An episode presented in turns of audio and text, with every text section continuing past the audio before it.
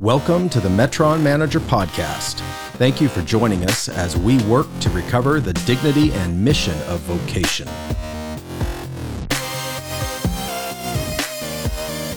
Learn more at metronmanager.com.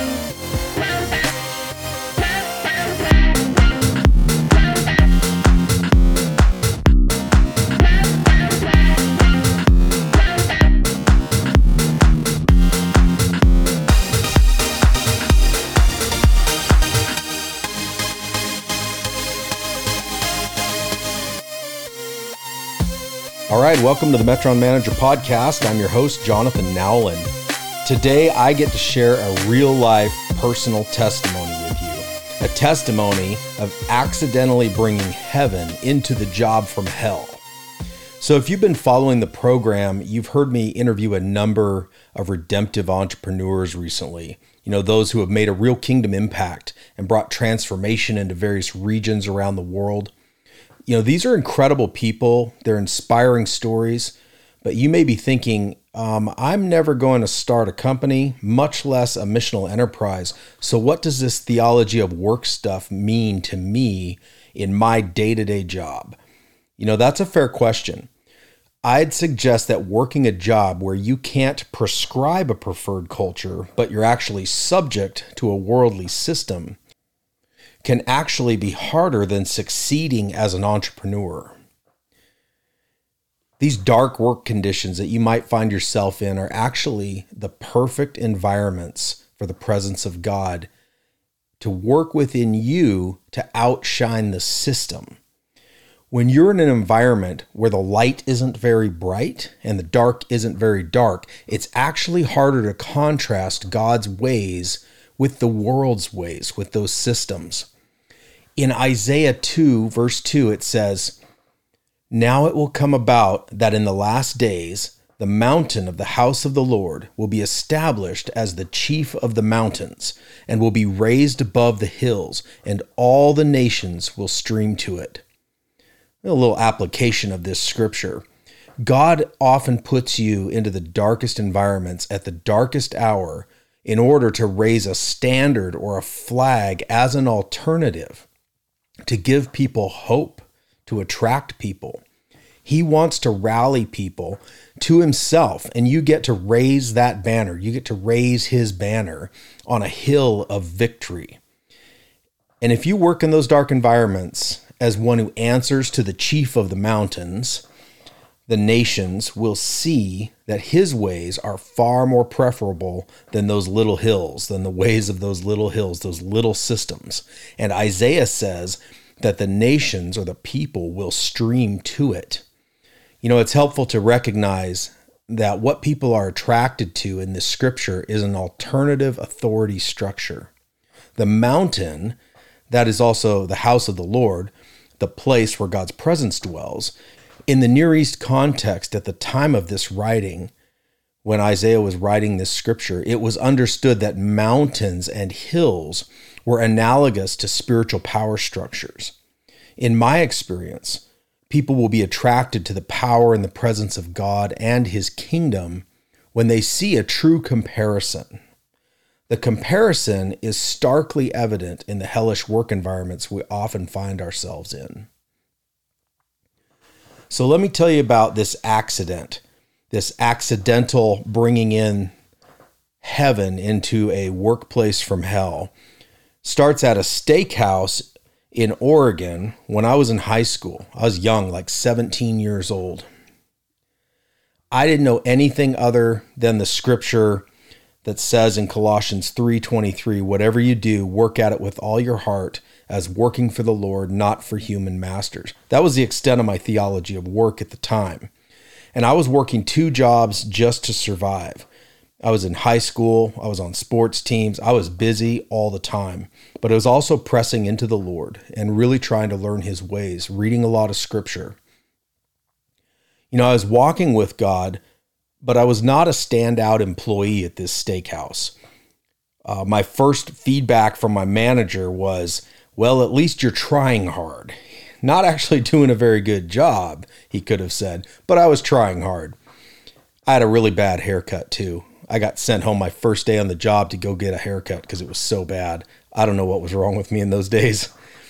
I was trying hard, and the only way I knew to work was if I was doing it for God. So that's what I did. I eventually ended up in the back of the house, as they say in the restaurant industry, mostly because I had a really bad semi punk rock haircut, and I wasn't exactly a good spokesperson or a good face for the restaurant up front. So, back in the kitchen, I was working hard as a prep cook, closing up the restaurant around 1 a.m. each night. It was rough work, especially when I had to go to school in the morning. So, the whole situation at the restaurant started to become clear not far into my time on this job. Everything and everyone was corrupt, from the managers on down. Managers were dealing drugs, most employees were buying, it was common for me to arrive at, the, at work and see one of the employees drugged up and unconscious in their vehicle out in the parking lot. And they'd gotten the drugs from our managers.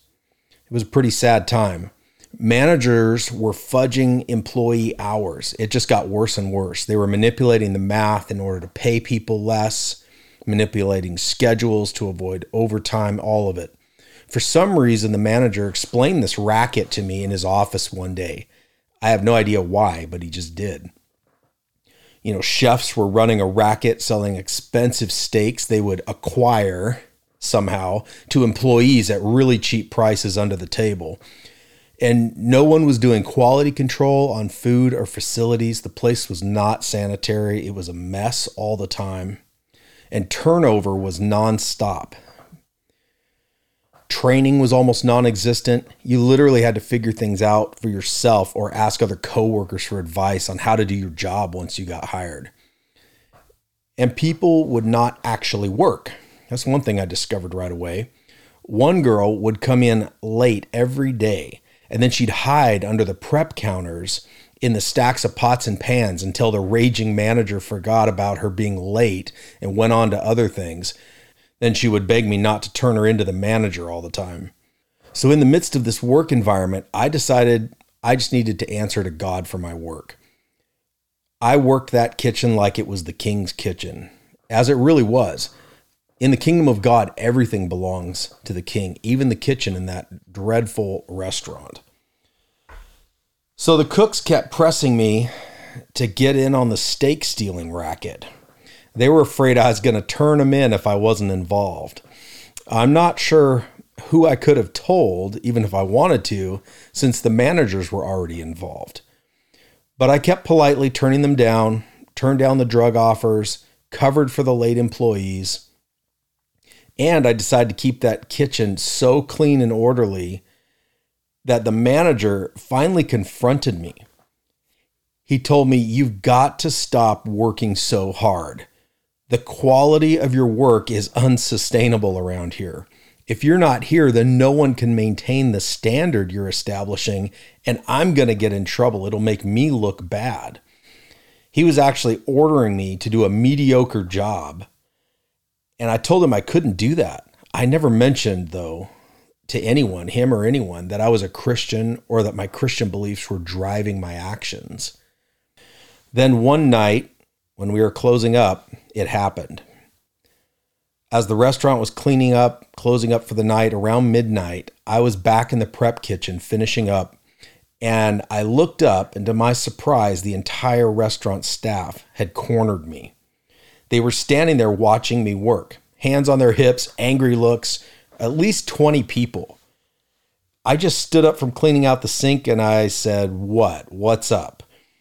And they were pretty organized they had nominated a, a, tall young guy to be their spokesman.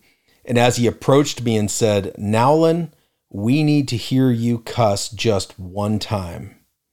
Not what I was expecting him to say, and kind of shocked me. He said, You've been here a year and we have never heard you swear. I was actually amazed at that since I distinctly remember cussing at least a few times. He said, you're making us feel terrible.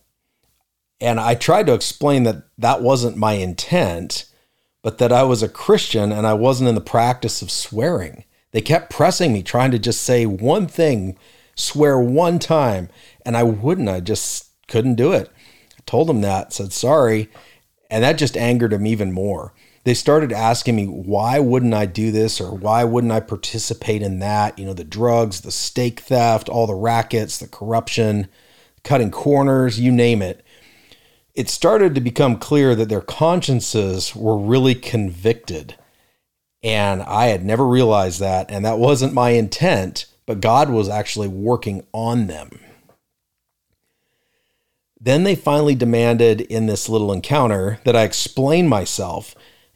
Since I'd been talking about my faith, they said, okay, what's the deal with Christianity? What's the deal with your beliefs? I was like a deer in the headlights. I started giving my testimony, sharing the basics of the Christian faith. Remember, I'm like 17 years old, and these people just melted.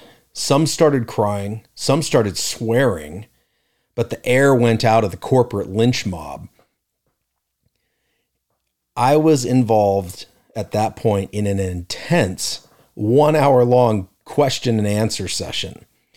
I was put on the spot to explain deep theological, philosophical truths that I hadn't actually studied or even really considered. They were bombarding me with questions. Every time an impossible question was asked or an accusation against God was leveled, I found that the Holy Spirit gave me the words to speak, and I was able to answer all of it. Even things I didn't really know about, the Holy Spirit was speaking through me to these people.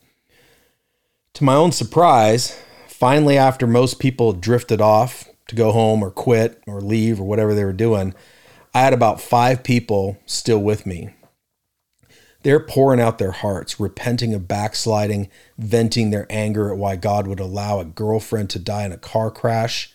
It was intense. Three of them came to the Lord that night. And the tall young guy who was the spokesman turned out to be a backslidden believer. He repented and he said, I need to go back to the Bible again. I need to read the Word of God this was really an experience where I accidentally brought heaven into a workplace from hell. This is a real deal. This is what I've come to realize is really at the heart of workplace ministry.